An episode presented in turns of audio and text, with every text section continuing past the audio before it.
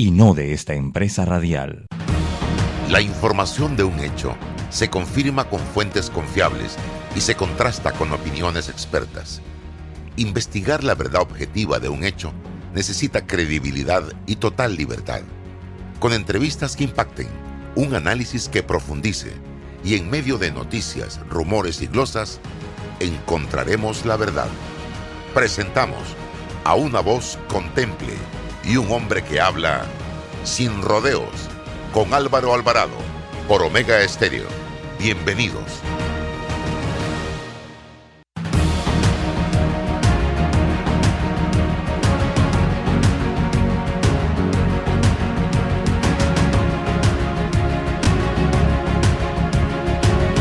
Sin rodeos por la cadena nacional simultánea Omega Estéreo. Muy buenos días. Recuerden que usted puede escuchar Sin rodeos a través de nuestras frecuencias abiertas 107.3, 107.5 de costa a costa y frontera a frontera. También en el canal 856 para las personas que tienen el sistema de Tigo, descargando la app de Omega Stereo en Play Store, en App Store totalmente gratuita. Eh, y por supuesto que entrando a nuestra página web www.omegastereo.com. Una vez finalizado Sin Rodeos, el programa se convierte en un podcast.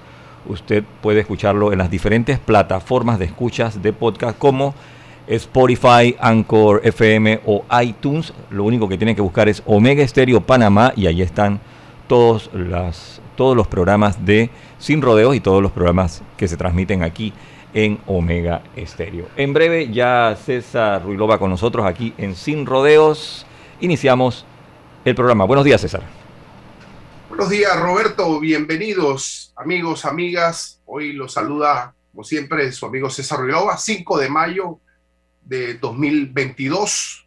Eh, bienvenidos a este programa Sin Rodeos. Hoy nos acompaña, como todos los jueves, nuestro amigo David Sayet Torrijos y con David vamos a abordar eh, una serie de temas actuales que son coyunturales también en materia económica, en materia política y en materia de justicia. Hay algunas propuestas en ese sentido que tienen que ver o que pasan con la potencial designación de un nuevo magistrado de la Corte Suprema de Justicia. Mañana, David, nos enfrentamos a un alza inminente del combustible, los efectos, las opciones que tiene el mercado panameño al respecto. También eh, desde la Reserva Federal eh, nos informan que hay una alza de la tasa de interés, cómo esto eh, pudiese afectar en el sector bancario, en el sector financiero, en las opciones de crédito, es decir, en el costo del dinero. El dinero vale, tiene un costo. las perspectivas reales. Y, por supuesto, usted em, fue hasta hace poco miembro de este gobierno. El Partido Revolucionario Democrático atraviesa por un proceso a nivel interno eh, de los llamados congresillos. Los resultados hasta, hasta este momento, mm, este fin de semana, culminan los últimos 10 congresillos de cara al 15 de mayo en el Congreso General del Partido Revolucionario Democrático como un mecanismo de democracia interna qué esperar de él, generar un análisis y tratar de abordar en la hora que tenemos eh, estos temas. Mm, vamos a pasar al cambio comercial, David. Luego de ello, eh, vamos a reflexionar sobre estos asuntos que te propongo para eh, seguir adelante y ofrecerle a, a nuestros oyentes hoy mecanismos de, de, de, análisis, de reflexión, para que luego de ello se puedan o puedan acercarse a una idea más fidedigna lo que está ocurriendo en el país. Retornamos después del cambio.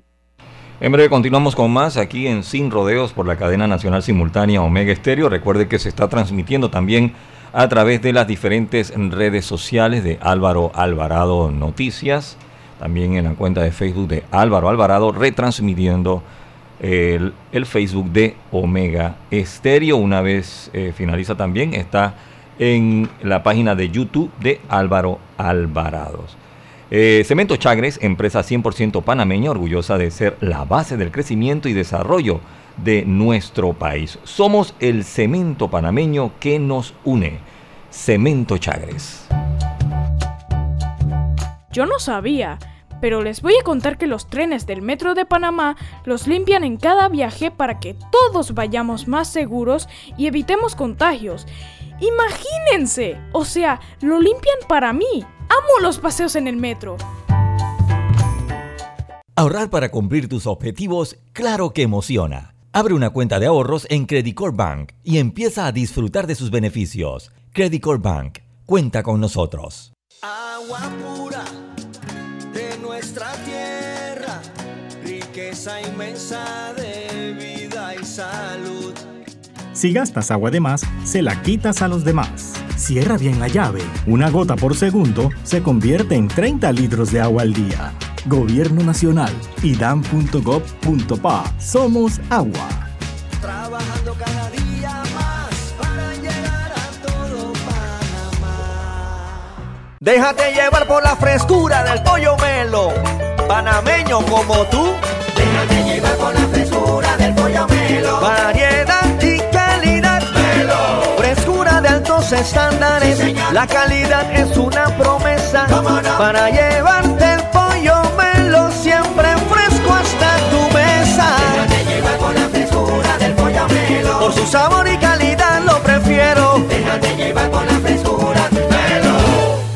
Hola amigos, hoy les contaremos en cuatro sencillos pasos cómo lograr sus metas ahorrando con caja de ahorros. Paso 1. Determina la cifra que puedes ahorrar y lleva un control de tus gastos. Paso 2. Plantéate una meta. Paso 3. Abre una cuenta de ahorros en caja de ahorros que tiene para niños, jóvenes y adultos. Paso 4. No te lo gastes todo y ahorra para el futuro, porque con esfuerzo puedes lograr todo lo que te propongas. Caja de ahorros, el banco de la familia parameña. Para develar lo que es cierto, hace falta hablar sin rodeos con Álvaro Alvarado.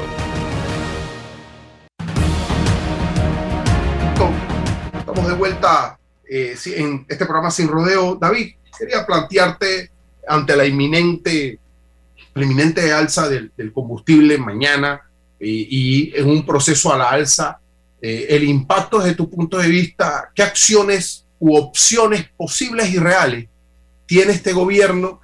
Eh, comprendo que existe una iniciativa en materia de un fideicomiso. Bueno, ¿qué sabes de esto y, qué nos pudiese decir? Bienvenido, David. Bueno, muchas gracias, muchas gracias a todos los que se nos unen, ya sea por las redes o a través de Omega Estéreo. Realmente el tema de combustible es complejo, porque a pesar de que a nivel internacional el precio del petróleo pareciese que ha logrado estabilizarse, y por cierto, en el, en el mes que cerró, eh, en el mes de abril, hubo una tendencia a la baja, sin embargo, eso no se ha reflejado aquí en Panamá.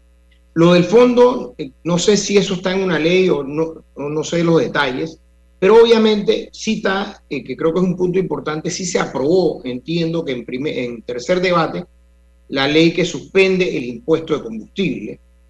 Eh, yo creo que ahí hay un problema porque como el mercado está cerrado, y lo hablamos hace como dos semanas, bajar el impuesto, a mí me parece siempre sano cuando bajan, se bajan impuestos porque eso siempre promueve la economía. Sin embargo, el problema es que cuando hay un mercado cerrado con muy pocos agentes, los 60 centavos del impuesto no todo lo van a transferir al consumidor. Eso siempre ha sido así. Eh, si mal no recuerdo, hace unos años hicieron lo mismo, hace creo que 9, 10 años, y no se reflejó en la, en, en la gasolinera, no se reflejó la rebaja completa del impuesto.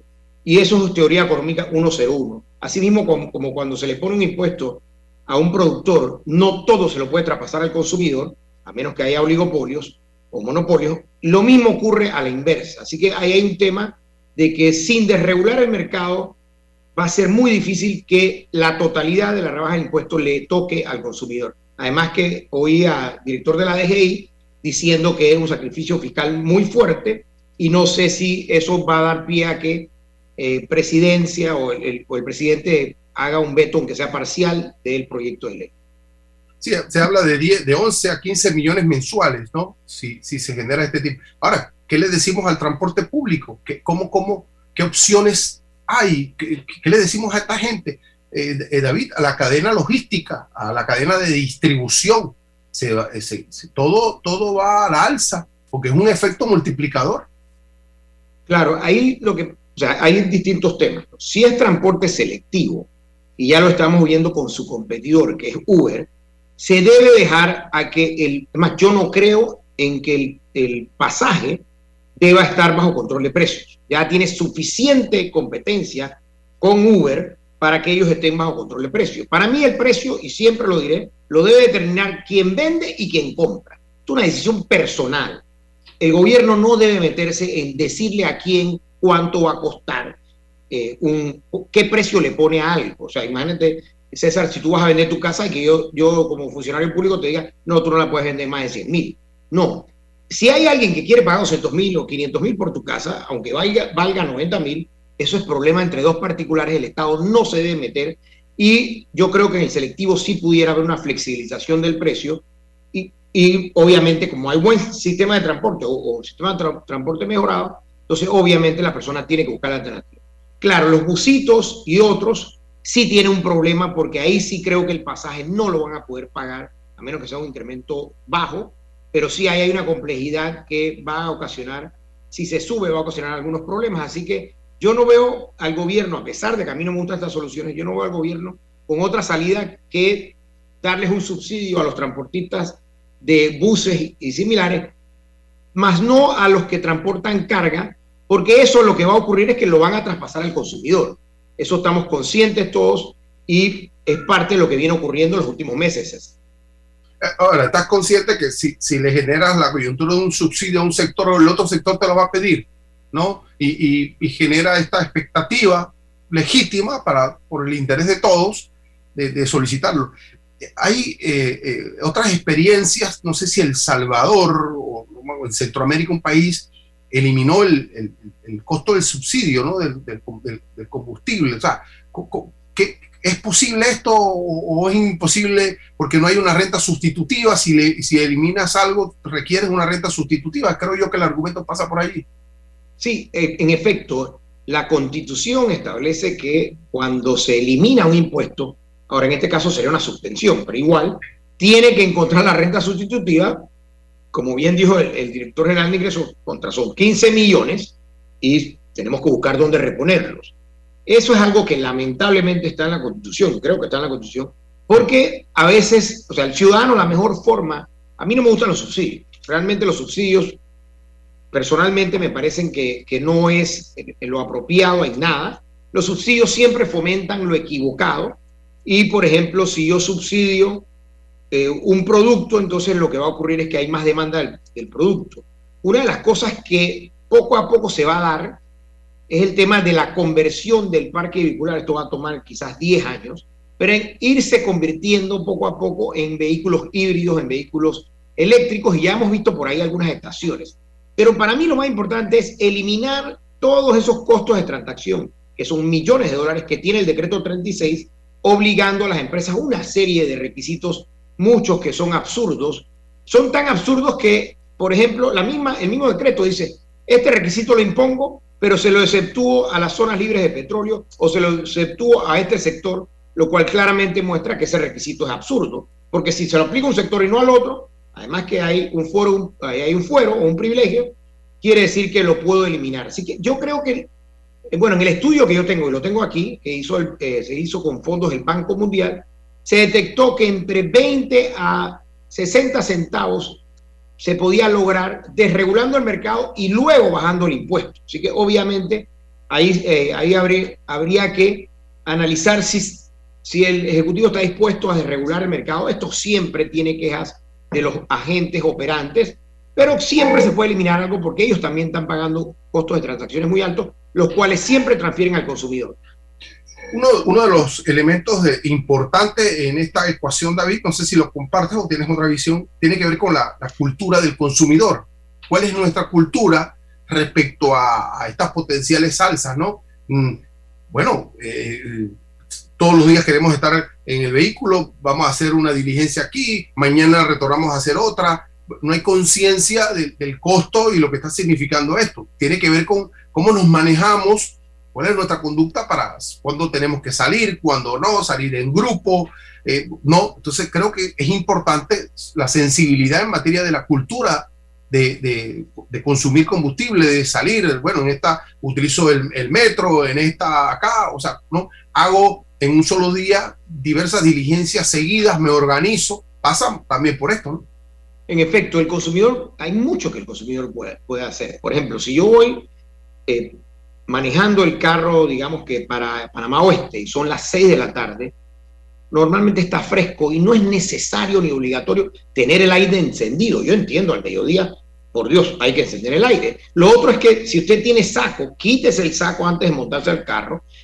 Hay, hay personas que traen una camisa, un suéter en el carro, se lo cambian, entonces uno puede ir más fresco, se puede quitar los zapatos. Todo esto hace que usted, por ejemplo, no encienda el aire acondicionado y lo que acabas de decir, hay que ser más eficiente. Yo he visto personas, César, que le dan tres vueltas a un estacionamiento buscando parquearse al lado del estacionamiento eh, privilegiado, por ejemplo, el de discapacitados. Se quieren estacionar ahí mismo al lado cerca. Más poco nos falta por querer estacionarnos dentro de la tienda. No, el otro también he visto mucho, lo estaba viendo hace unos días, la gente que se queda en el carro con el aire encendido, leyendo o chateando. Esto está consumiendo más combustible que cuando está andando el carro. Es, sumamente oneroso en, uso de combustible. Entonces, no apague ese carro, métase a un café, métase a algún lugar si hace mucho calor, pero no deje ese carro encendido porque obviamente eso va a consumir muchísimo más combustible. El, clima no nos ayuda, David, ¿ah? este clima no, nos, no nos ayuda a eh, intentar con la bicicleta. Bueno, ahora en el proceso de remodelación de las áreas públicas se intentó, hay una especie de ciclovía, pero, pero no, no, no, no le veo la, el impacto y, lo práctico de, aquello, ¿no? El clima, la estructura, no, no hay una cultura sucedánea al vehículo. Obviamente también, yo creo que a mí me tocó vivir en el Caribe y cuando visité las islas del Caribe, fui a visitar a un cliente y fui, eh, estas de las Islas Vírgenes Norteamericanas, fui a visitarlo con un saco sin corbata y lo primero que me dijo el gerente, el gerente de un hotel, que era el cliente que estaba visitando, me dice, mira, o te quitas ese saco o yo no te atiendo. Él se paró, tenía un bermuda y tenía un suéter, porque dice, no, estamos en una isla, esto es el trópico, pero en esa isla hace más fresco que en Panamá. Entonces la cultura del saco, yo entiendo que el saco pudiera ser para ciertos ejecutivos, pero al, por ejemplo, forzar a un colaborador que está en, en, oficinas atrás, en back office, o que está en el centro de cómputo, o que está en un lugar donde no tiene contacto con el público, de repente no tiene que usar el saco y eso haría que, porque yo sí sé que montar un saco en una bicicleta, eso es muy complicado. Y lo otro es que si te agarra la lluvia, eh, ¿qué pasó con el saco? ¿no? Entonces, obviamente, me gusta el, tema de las patinetas que la he visto. Están un poco caras, pero uno también puede comprar la suya. Las patinetas es un poco más fresco porque a buena velocidad y usted no está pedaleando. El problema del pedaleo es que uno empieza a sudar y cuando llega a la oficina llegas agitado, con el saco bajado, en fin. Yo creo que el tema de la cultura también viene por parte de, de los agentes. Otra cosa que hacían antes, César, y creo que el gobierno muy bien puede hacer, es cambiar los horarios. ¿Te acuerdas? Hace 10 años cuando pasó esto, hace 10, 12 eh, años cuando pasó esto, se cambiaron los horarios de manera que no hubiera tantos vehículos a la misma hora, a las 8, 8 y media, sino que el gobierno empezaba a entrar a las 7, luego entraban eh, las escuelas, perdón, a las 7, el gobierno a las 7 y media, el sector privado a las 8 y así iba escalonando Incluso algunos, algunos, por ejemplo, el sector minorista y otros pueden entrar a las 9. O sea, hacer este ajuste puede eh, ayudar a descongestionar, porque lo que más consume es la congestión. Claro, o el apoyo, por lo menos en el sector público, hasta privado, de un colectivo, un área para que los colaboradores puedan llegar a esa área y, trasladarlos, ¿no? Hay, hay, que hacer cosas en la creatividad, en la, la parte alternativa, claro antes que pasemos, yo creo que algo muy importante que hay que hacer en el mediano plazo, y yo se lo planteé a varias personas que toman decisiones, es que, por ejemplo, el MIDA no debería estar en medio de la ciudad capital. Debería estar, podrían tener unas oficinas aquí, me parece muy bien, pero su principal operación debería estar como estaba antes, en Santiago, o aunque sea al final de la chorrera, porque la mayoría del trabajo que hacen es hacia el interior. Entonces, tener a, a todos los funcionarios del MIDA u otros, hay funcionarios por ejemplo, yo trabajé en la Contraloría, yo tenía 700 empleados en, el Instituto de Estadística y 350 vivían en Panamá Oeste. Yo le planteé al que el Contralor, ¿por qué no abrimos una oficina más grande en La Chorrera? Porque al final estadística, lo, puedes hacer en tu casa, lo puedes hacer en cualquier lugar, eso no requiere, y dejemos el, y podemos hacer que la gente no tenga que transportarse todos los días hacia Panamá. Eh, bueno, es, parte de, de, modelar la administración pública, hacer la práctica flexible, transparente, pero flexible con los dispositivos del siglo XXI. Pero bueno, vivimos en lo retardatario, vivimos en la herencia, en la tradición, que no es mala, que es parte de una cultura, de una forma de hacer las cosas, pero creo que debemos simplificarlo de cara a los problemas que tenemos, ¿no? Eh, cada vez es más costoso eh, realizar el trabajo, ¿no? Entonces, utilizar eso, generar de, fórmulas para viabilizar una administración pública y hasta el sector privado, como tú dices, o sea, facilitarlo. Bueno, no sé, eh, ver a un abogado en patineta ensacado en la plena vía España, eso va a causar conmoción, David. Pero bueno, sería positivo, pero bueno. David, em, también eh, la, Reserva Federal habla de un alza de la tasa de interés. Esto, esto como, como en palabras más sencillas, poder conversar con nuestra gente para que se comprenda el, potencial impacto en materia de la banca, en materia del crédito, en materia del costo del dinero. ¿Qué, esperar con esta medida de la Reserva Federal en Estados Unidos, pero que por supuesto guarda un nexo y una relación con nosotros? Correcto. Primero hay que entender por qué la Reserva Federal está subiendo las tasas. Y es muy sencillo. Recordemos que la moneda y el exceso de emisión de moneda siempre son la causa raíz de la inflación. O realmente el exceso de moneda, por definición, es la inflación.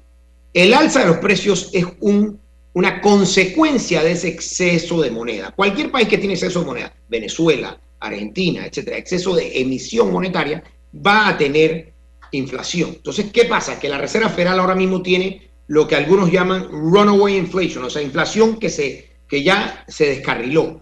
Y la única forma de frenarlo es retirando el estímulo que se dio en los últimos años, especialmente ahora eh, el año de la pandemia, 2020, y al retirar ese estímulo, la, eh, la, reserva para hacerlo tiene que subir las tasas. Eso logra frenar el crédito y logra frenar el alza de precios. Pero también en el largo plazo, si siguen los aumentos que yo creo que van a tener que seguir, porque ahora mismo quizás van a acabar en 2% o en 2,5%. Eso sigue siendo excesivamente bajo para el nivel de ahorro que tiene Estados Unidos. Entonces, obviamente, lo ideal ahí, eh, bueno, que no hay otra. La Reserva Federal está atrapada en una esquina, el Banco Central de Estados Unidos. Si no frena la inflación subiendo tasas de interés, va a tener que tomar medidas mucho más fuertes en el futuro, porque en este caso se dejaron que el problema se alargara. Me acuerdo que varios de nosotros decíamos contra los precios están al 4%, están al 5%. Ya era el momento que la Reserva actuara, pero la Reserva esperó, creo que por el tema de COVID, y ahora, como vimos ayer, anteayer, subieron eh, eh, 0.50%, que es lo más alto que han hecho en muchos años, y ellos pareciese que están dando eh, señales de que no van a seguir subiendo a 0.5, sino a 0.25. Yo creo que si vemos la Reserva Federal en el año 2000, 4 al año 2007, bueno, 2003 al 2007, los incrementos eran de pulso 5 y llegaron casi hasta 5%. Yo creo que no hay forma que la Reserva eh, Federal pueda lograr eso, matar la inflación, sin subir las tasas de interés arriba del 3%. Así que eso es lo que está ocurriendo. ¿Cuál es el impacto en Panamá? El impacto de Panamá al principio no lo vamos a sentir porque la banca tiene 86 mil millones de dólares en depósito y solamente tiene prestados 68 mil millones de dólares. O sea, tiene suficiente depósitos para financiarse. Ahora, una vez esos depósitos se empiecen a utilizar, siempre va a haber una necesidad de obtener financiamiento externo. Y ahí es donde a Panamá le pegaría el golpe de la tasa de interés y entonces ahí los bancos no van a tener otra opción, yo calculo que esto es 2023, que en subir las tasas de interés. Y si suben 1, 2 o 3%, eso significa que a usted o le sube la letra de la hipoteca o a usted le van a tener que extender el préstamo. Así que es un tema complejo, pero sí impactaría el consumo, la inversión y positivamente el ahorro. Eso es lo único positivo, que va a impactar, positivamente el ahorro y las pensiones, por cierto. Altas tasas de interés son buenísimas para las pensiones, pero son malísimas para todo el que tiene deuda y todo el que requiere de, por ejemplo, préstamos de este tipo para hacer inversiones y proyectos grandes. Si, tuviésemos que aconsejar a una pareja de profesionales que aspira a una casa, a un inmueble, es el momento entonces de hacerlo. Este es el momento de amarrar estas tasas. Hay bancos que están dispuestos a amarrarlas por un tiempo largo, Hay otros que dicen, bueno, yo nada más te la garantizo por cinco años, pero contra cinco años, con lo que viene, porque como decía, yo calculo que la tasa prime, por ejemplo, con una buena referencia para Panamá, debe llegar entre 5% y 8%, como era antes, excepto ¿te acuerdas que antes las tasas estaban por ahí? Entonces, si usted puede amarrar una hipoteca por cinco años a una tasa actual, y más si le dan interés preferencial, que llega hasta 180 mil, entonces obviamente amarre esa tasa desde ahora y eh, logre, por ejemplo, yo no sé si los bancos lo hacen, pero nunca está de más negociar con un banco y decirle, mira, yo te firmo un compromiso, la casa no está lista, por ende no puedo tomar la hipoteca todavía, pero podemos firmar todo para que cuando, si suben las tasas, ya tú me garantizaste una tasa. Claro, el banco no lo va a hacer si no es algo que viene a la vuelta de la esquina. Él no va a querer estar amarrado con una tasa muy baja por mucho tiempo. Yo, yo siempre he sostenido, David, que necesitamos transformar la educación, sí, en las matemáticas, en las tecnologías, pero darle insumo a nuestros jóvenes, porque no puede ser que un chico de bachillerato no, no, maneje los conceptos de hipoteca, de interés, eh, eh, eh, ¿no? de gravamen, de fideicomiso, cosas ¿no? de, de balance. Es importante que este profesional, este joven, conozca, es, decir, mantenga una cultura bancaria o financiera elemental, ¿no?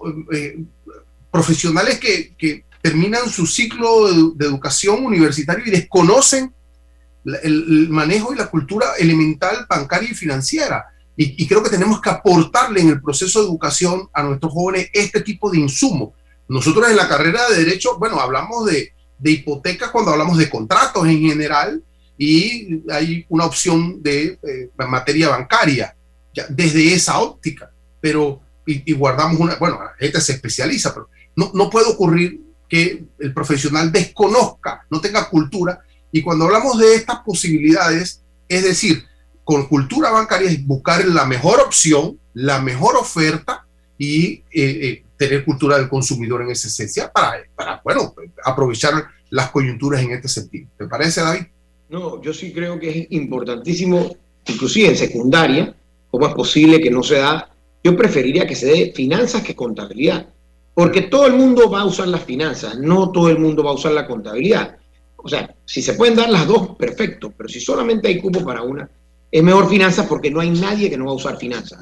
Todo el que tiene un ingreso va a requerir algo de noción de finanzas y eventualmente va a financiar, como bien decías tú, entender bien lo de la hipoteca. Eh, eh, yo te aseguro que la mayoría de los consumidores ni se leen todo el, contrato de préstamo porque no lo van a entender, ni van a entender bien eh, las tasas de interés reales y todo lo demás, la tasa de interés, efectiva, etcétera que debiera dominar. En la universidad, por ejemplo, yo cuando estudié licenciatura, que ya fue hace varias décadas, cuando estudié licenciatura, introdujeron por primera vez, yo estaba en otro país, introdujeron por primera vez finanzas dentro de ingeniería. mi primer título fue de ingeniería industrial. Yo quería estudiar eh, finanzas, pero en fin, al, eh, al, final me incliné por una ingeniería que era eh, un tema más interesante, pero introdujeron finanzas y en las maestrías también lo lo han hecho pero yo creo que en todas las materias, derecho, etcétera, inclusive medicina, debieran tener, aunque sea un semestre de finanzas, porque todos van a utilizarlo. Así que, y esto ingenieros, médicos, todo. Todos los que no son financistas debieran tener, aunque sea una clase de finanzas para tener una noción de todo esto. Así que, en efecto, coincido contigo y creo que es algo que fácilmente se introduce. Esto no tiene mayor complejidad, esto es nada más cuestión de de cambiar el, o permitirle a las universidades privadas cambiar un poco el, el, pensum y, básicamente que las personas puedan, puedan entrenarse en esto. El Partido Revolucionario Democrático se enfrenta eh, a un proceso de democracia interna. Em, ellos llaman congresillos para eh, elegir a las autoridades en las diversas áreas. Creo que manejan 26 áreas de organización política y ya de estas 26 áreas han transcurrido, entiendo yo, 16 con unos resultados que invitan a, a una especie de, de, línea mayoritaria ¿no? Eh, hacia un grupo de los que participan en este proceso. Tu, tu, lectura sobre lo que ha ocurrido hasta el momento, entendiendo que hay un grupo liderado por, le llaman desde San Felipe, eh, otro grupo del señor Vinicio Robinson y el otro grupo del señor Pedro Miguel González. Mm, tu lectura, ¿qué se espera este fin de semana? Que culminen estos congresillos y qué debemos esperar de cara al 15 de mayo, que es el Congreso General del Partido Revolucionario Democrático.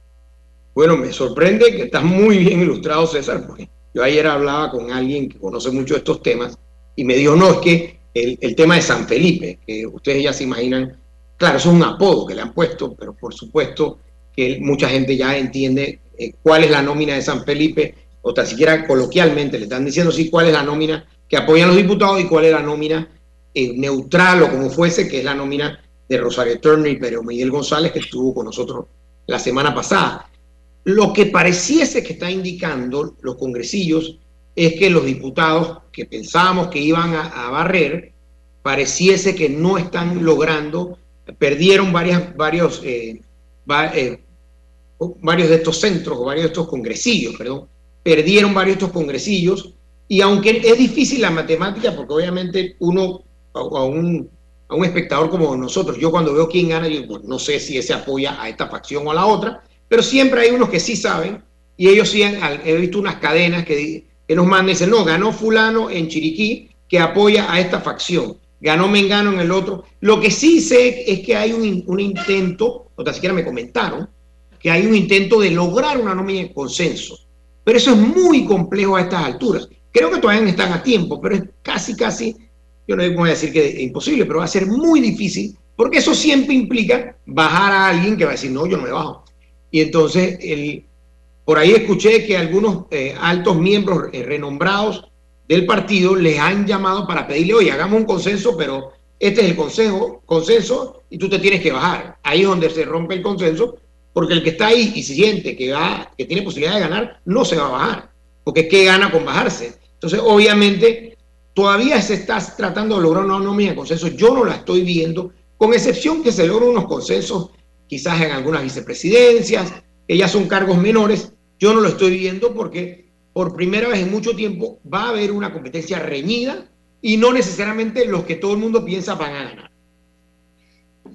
David, el, el país en alguna coyuntura política, mm, dada la historia de eh, estos partidos tradicionales, donde alguna convención o alguna élite política designaba quiénes iban a ser los líderes, los candidatos, una, una, una élite era lo que lo decidía. Y, y, todo esto se transformó en estos procesos que, de apertura democrática a nivel interno, ¿no? De elegirlos, eh, bueno, vamos a hacer una contienda a nivel interno, vamos a hacer primarias y, y se trabaja en función de eso con un objetivo. Es decir, la pregunta es la siguiente. ¿Crees que esto tiene algún impacto real, cualitativo, eh, de cara a, mejorar la eficiencia, la estructura de, eh, y, el objetivo y la finalidad de un, partido político, transformarse en transformar sus estructuras a través de estos procesos internos o antes el dedazo determinaba, evitaba problemas y se avanzaba. Tu visión. Sí, quizás tú me puedes ilustrar porque yo le perdí la pista a algunas reformas, pero no sé si se eliminó la primaria obligatoria, que creo que en un momento se estableció. ¿Eso se eliminó? Lo, lo tienen dependiendo del estatuto. Cada estatuto de los partidos decide qué va a hacer. Ah, ok. Entonces, obviamente, el partido que no hace primaria tiene unas grandes ventajas en cuanto a costo, porque, por ejemplo, los partidos grandes, tiene el candidato de los partidos grandes tiene que correr en dos campañas cuasi nacionales. Digamos que un partido tiene 300 mil adherentes y para correr para un cargo X, digamos que eh, para diputado tiene en ese circuito 30 mil adherentes. Y resulta que en ese, en ese circuito hay 90 mil personas. Entonces él tiene que correr una interna que es fuerte, gastarse 200 mil dólares, 300 mil dólares y luego correr en la general que también se va a obligar a gastar una cifra similar.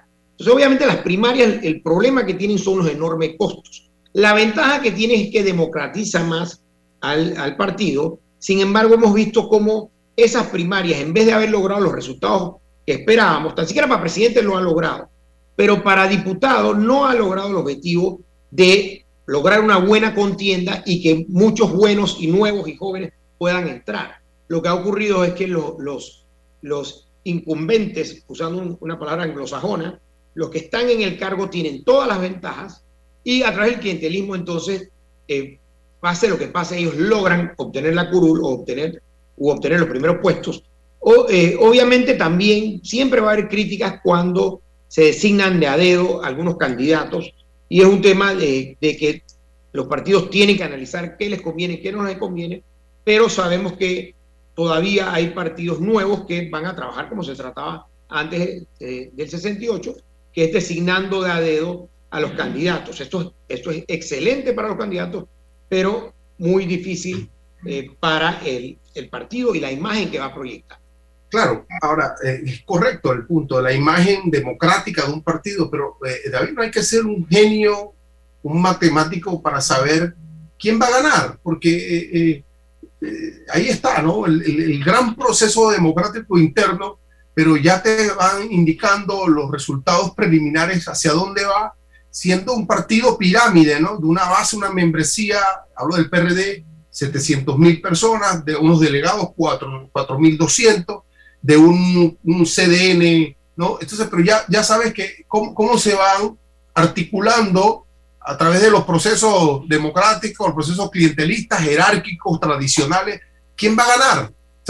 a veces uno dice, sí, muy bien, pero esa democracia formal, procedimental, no cambia la lógica y el resultado de lo de siempre. El que está en el poder dirige, decide y a través de procesos clientelistas históricos garantiza las victorias.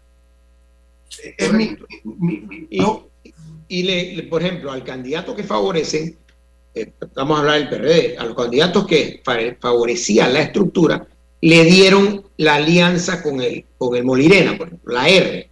Y a pesar de que algunos candidatos perdieron con su partido, le sumaban los votos del Molirena, que solamente se los sumaba a un diputado por circuito, y lo que ocurría entonces es que, por ejemplo, en un circuito que no voy a mencionar cuál, eh, una candidata le ganó a un candidato y él quedó tercero en el partido. Pero con los votos del Molirena por tener la R, por la alianza, le tocaron los votos al Molina, a pesar de que estoy seguro que los votos de Molinera no eran por él. La gente votaba simplemente porque habían candidatos de Molinera. Entonces, obviamente esta R me parece discriminatoria.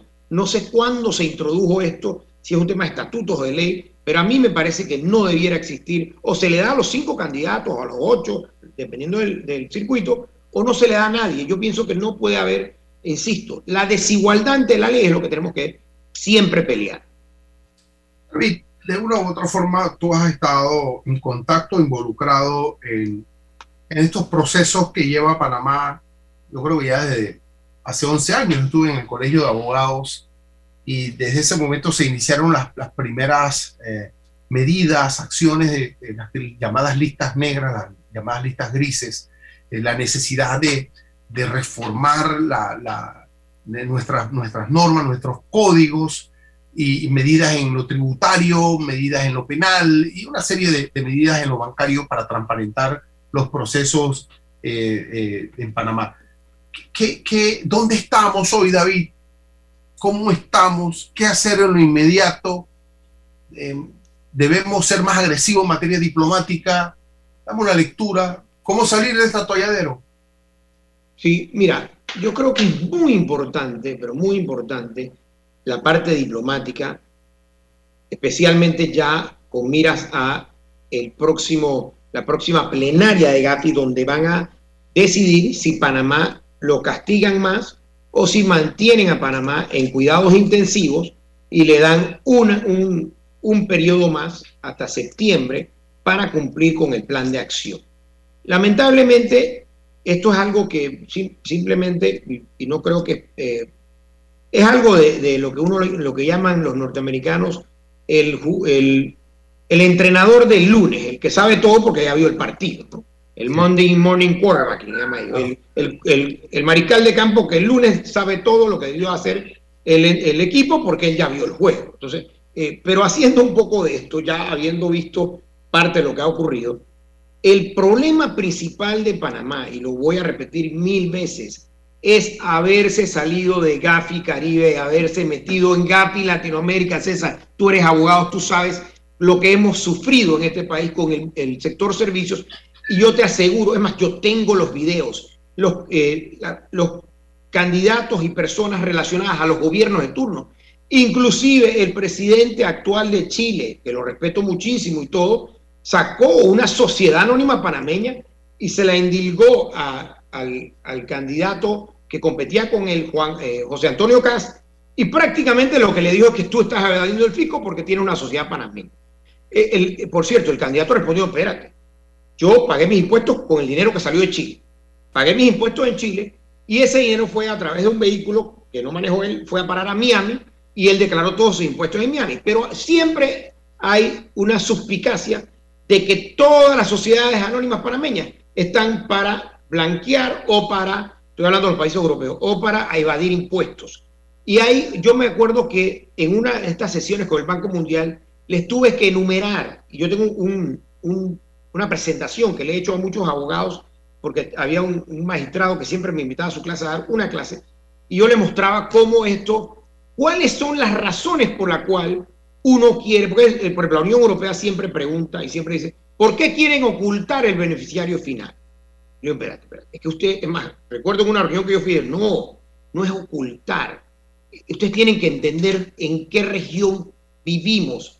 Un ciudadano de un país suramericano cualquiera que tiene una cuenta bancaria en Panamá y se enteran los vecinos o se entera la gente que tiene 20 millones de dólares en Panamá, mañana amanece o muerto o secuestrado un hijo o le va a caer encima el gobierno o el partido, o sea, o si es de oposición, le van a caer de encima los, los gobernantes porque siempre ha habido y seguirá habiendo en Latinoamérica cierto grado de persecución política. Entonces, obviamente, hay un millón de razones patrimoniales, familiares, por tener sociedades anónimas y de no querer aparecer en la junta directiva. Hay un millón de razones legítimas.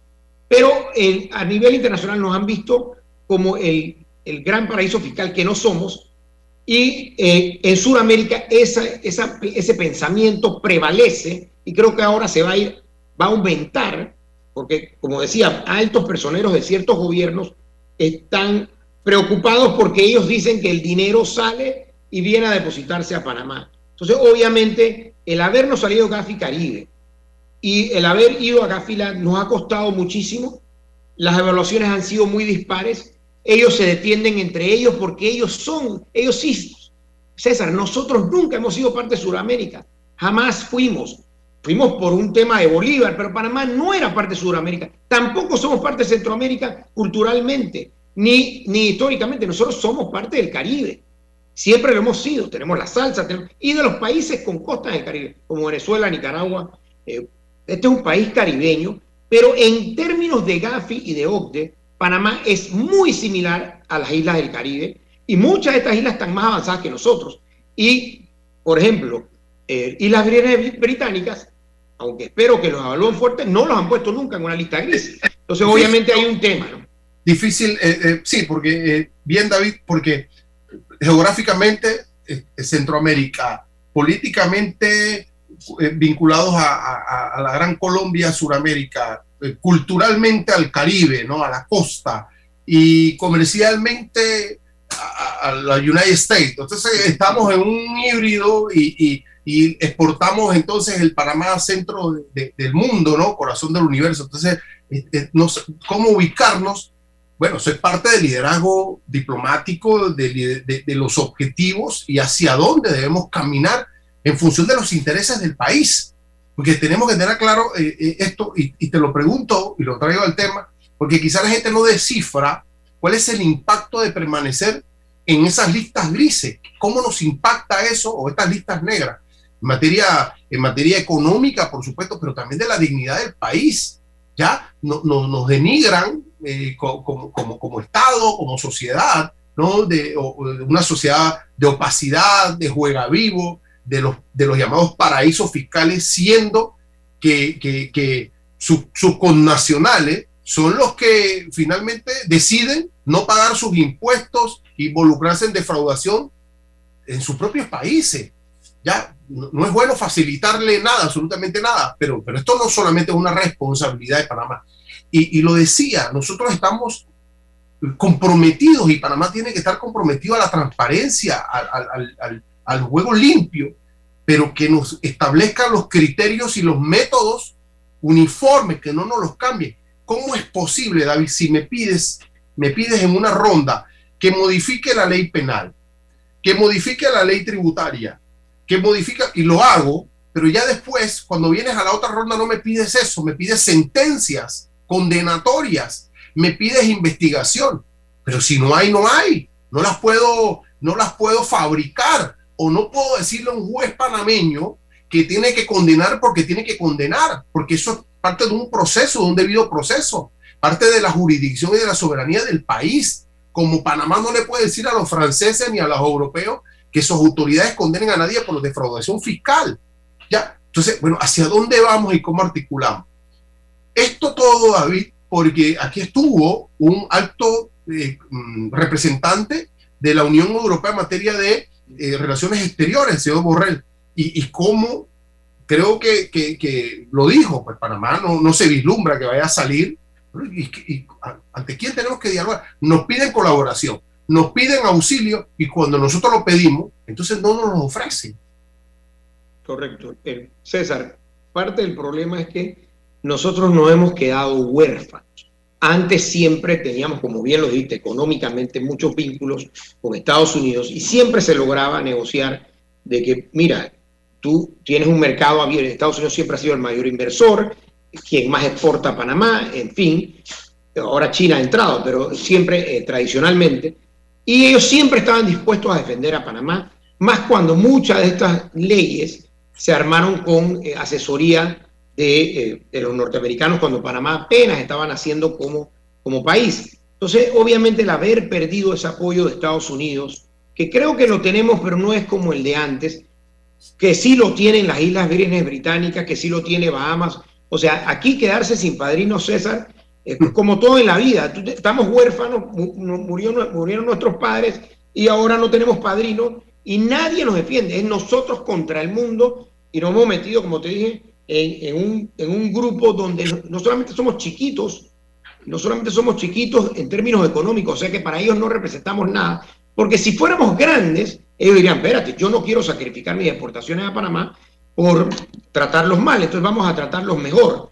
Sin embargo, al ser chiquitos, estar en este grupo que ni siquiera, eh, que ni siquiera cree en el modelo económico, para, no lo entienden tampoco. Ellos no entienden el modelo de servicios.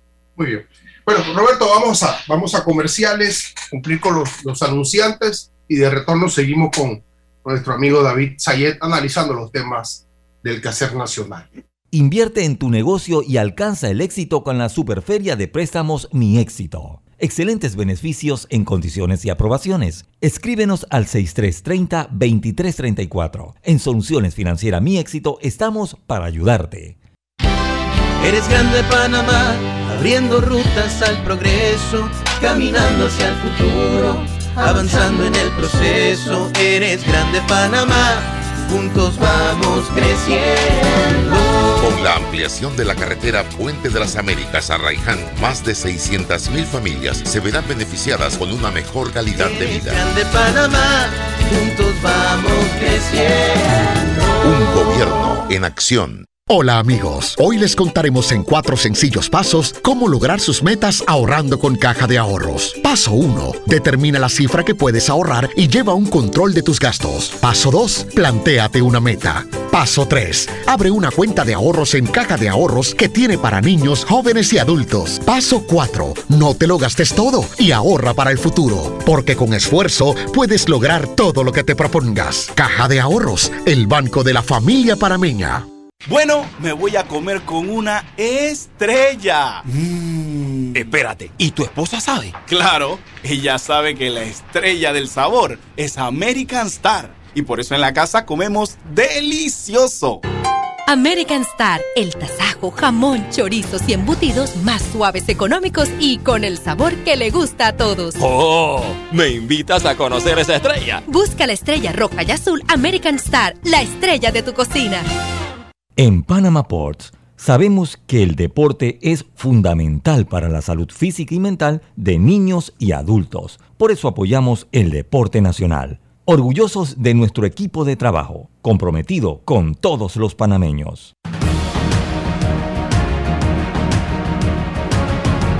Ah, estamos de vuelta, Roberto. Decíamos, David, pues que nos enfrentamos mañana a, esta nueva alza. David, adicional a todo lo que hemos conversado en la mañana, en la mañana de hoy, hay, eh, en principio, se, dio una reunión entre el señor Procurador General de la, de la Administración, el señor el Procurador Rigoberto González y el Vicepresidente de la República, de, de cara a ubicar fórmulas, procedimientos más óptimos ya que mm, se debe nombrar al próximo magistrado de la Corte Suprema de Justicia, un magistrado de la Sala Penal de la Corte Suprema de Justicia por eh, ya la eh, inminente salida al 31 de diciembre del magistrado José Ayú Prado. Em, luego de ello, el, el, el Pacto de Estado por la Justicia ha nombrado una especie de subcomisión para ubicar procedimientos, eh, fórmulas para poder eh, examinar, para poder en algún momento eh, lidiar con los potenciales candidatos y de estos procesos de consulta ciudadana, de consulta institucional, se puedan em, ofrecerle al Ejecutivo, quien tiene la potestad constitucional, presidente de la República y su gabinete, para el nombramiento de este magistrado. Esto de la justicia nos involucra a todos, David, nos interesa a todos eh, para fortalecerlo. Mi lectura histórica es que eh, no solo se debe hablar de justicia cuando se va a nombrar un magistrado de la Corte Suprema de, Justicia, se tiene que hablar de, de, la, del gran, del poder judicial, del órgano judicial en cada momento, para fortalecerlo, para ayudarlo, para independizarlo, para, para generar más eficiencia en él, como un mecanismo de prestación de servicio público. La justicia es un servicio público, darle a cada uno lo que se merece, si es el concepto de equidad, de oportunidad. Entonces, tu, visión, eh, eh, ¿qué, esperas, qué aspiras sin ser abogado de, esta iniciativa, de esta oportunidad que tiene nuevamente el Ejecutivo para nombrar un nuevo magistrado y, qué hacer desde tu punto de vista. Mira, eh, César, te agradezco mucho el, comentario y la pregunta. Mira, para nosotros los economistas es muy claro de que Panamá, a pesar de que va a seguir creciendo y que ha estado creciendo, que Panamá nunca se va a poder desarrollar si no arregla el problema judicial porque a pesar de que eso podemos pensar que es un tema solo de los abogados y de los que, eh, los que tramitan o los que tienen algún tipo de manejo en, el sistema judicial, no, esto afecta a, por ejemplo, un inversionista. El otro día me, pasó con, cuando yo otro día fue hace unos años, en, hace más de tres años, que un empresario, un empresario tuvo un problema con una institución y la institución vino y le puso una sanción. Entonces, él fue y reconsideró, esto es un empresario norteamericano, claro, la reconsideración es un recurso que debería eliminarse o dar la opción de saltarla a, la apelación, porque el 99%, tú tramitas, César, me imagino, nunca, si yo te multo a ti, yo soy el director de X, Y, te multo, mentira que cuando tú me vas a preguntar, yo digo, ay, me equivoqué, porque si digo que me equivoqué, capaz que me despiden, porque fue un error o lo que fuese. Entonces, ah, no había visto eso. Entonces, el 99% de los recursos de reconciliación se, se, desestiman, pero el ciudadano perdió tiempo y esfuerzo y ahora todavía está en el problema y luego ahora tiene que ir a apelación, pero la apelación es ante el mismo, ante la misma eh, organización o el ministerio o institución que te impuso la sanción. Y es mentira que ellos van a ir en contra de su de sus, a veces lo hacen, pero normalmente van a estar a favor. Por ejemplo, un superintendente, yo trabajé en valores, el superintendente de valores, yo dudo que la junta directiva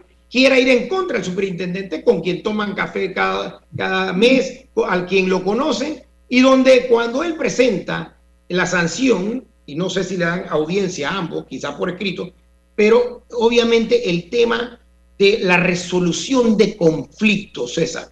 ¿Cómo es posible que en Panamá una evicción tome más de tres años. En Canadá toma 36 días, en Estados Unidos toma 24 días. Toda la gente que ha invertido, especialmente los extranjeros, cuando han tenido problemas con inquilinos, a mí sí me ha pasado, yo tengo eh, algunas propiedades que alquilo, y si no te pagan, no hay forma de que lo saques, porque el, problema judicial es enorme y es más bien procesal. El sistema penal acusatorio supuestamente iba a lograr casos con más, mayor celeridad, pero como no se eliminaron las trabas, los subterfugios y toda una serie de procedimientos que existen en, en el proceso penal, sigue siendo demorado. Veamos los casos de alto perfil, César. Todavía hasta la fecha no han podido, eh, y eso es parte de lo que nos estábamos hablando las instituciones internacionales. Oye, ¿por qué no tienes resultados? ¿Qué dice el Ministerio Público? Ya nosotros hicimos todo lo que podíamos hacer, ahora tenemos que esperar a que hubo un recurso. Y lo otro es que, por ejemplo, todo, todo ciudadano viene y te introduce un recurso de inconstitucionalidad.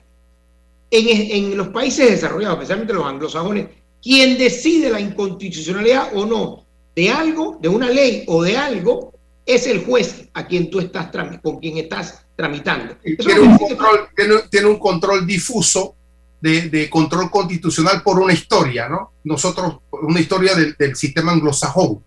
Nosotros tenemos una historia europea continental, de un control concentrado y por eso que todo se acumula en la corte. Todo se acumula. Entonces el problema es que tú no puedes recibir justicia Digamos que mañana viene alguien y te cierra tu firma porque dice que incumpliste la norma X, Y, Z.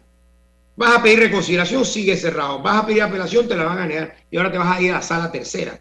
Entonces, ahí que Dios te haya repersignado porque, no sé, tú me podrás explicar mejor que yo, pero he, he visto casos que toman más de 10 años. Entonces, espérate, a los 10 años, digo, eh, señor César, usted era inocente, esa autoridad se excedió, usted no estaba haciendo nada indebido, sí, pero ya tú quebraste. Entonces, obviamente esto es fundamental para que funcione el sistema económico y para atraer inversiones. ¿Qué hizo Singapur? Cosa que no lo vamos a poder hacer nosotros, pero pudiéramos ver qué se hace. Singapur no atraía inversión cuando se independizó, no la atraía. Y lo que hicieron, principalmente porque la gente decía, nos vamos a meter en este país tropical, país cuasi bananero o país de pescadores, así decían algunos, y cuando me agarre un juez de Singapur, que Dios me agarre persignado y voy a perder mi inversión. Ellos lo que hicieron fue que crearon que la última instancia en, muchos temas es el Private Council de, Gran Bretaña. Entonces ahí fue que la gente dijo, espérate, si yo voy a meter 27 eh, millones de dólares en esta fábrica y al final puedo irme a Gran Bretaña a apelar, yo siento que mi derecho se va, eh, voy a lograr una resolución de un conflicto que sea en derecho y no manipulada o, o demorada es una opción de, renunciar a la, jurisdicción y a la soberanía en función de un, de un, pragmatismo, ¿no? Claro, es una decisión que debe tomar cada, cada, cada sociedad. Yo no la recomendaría bajo ningún concepto, eh, pero bueno, es, parte. Yo, mi tesis pasa, para, estamos ya cerca del cierre, mi tesis pasa por la voluntad y liderazgo político de no intervenir o de intervenir propositivamente en la cuestión de la justicia, es decir, en el fortalecimiento. el único poder dentro del esquema constitucional que no se autoconstituye es el poder judicial, es decir, en la cúpula depende del nombramiento del Ejecutivo y su gabinete y de la ratificación del Parlamento. ¿Ya? Entonces, para, poder entonces nombrar magistrados. Eh, no hay un, un, consejo de la judicatura, no existe eso, que nazca de ese organismo la asunción de los líderes o la élite en materia judicial. Es decir, depende de la voluntad política para poder constituir a los mejores hombres y mujeres allí. Lo que está ocurriendo es que la gente, cuando está en el poder, cuando está en oposición, dice una cosa y cuando está en el poder hace otra. Quieren magistrados, quieren líderes adyectos a ellos, a sus intereses. Después se reclama justicia independiente.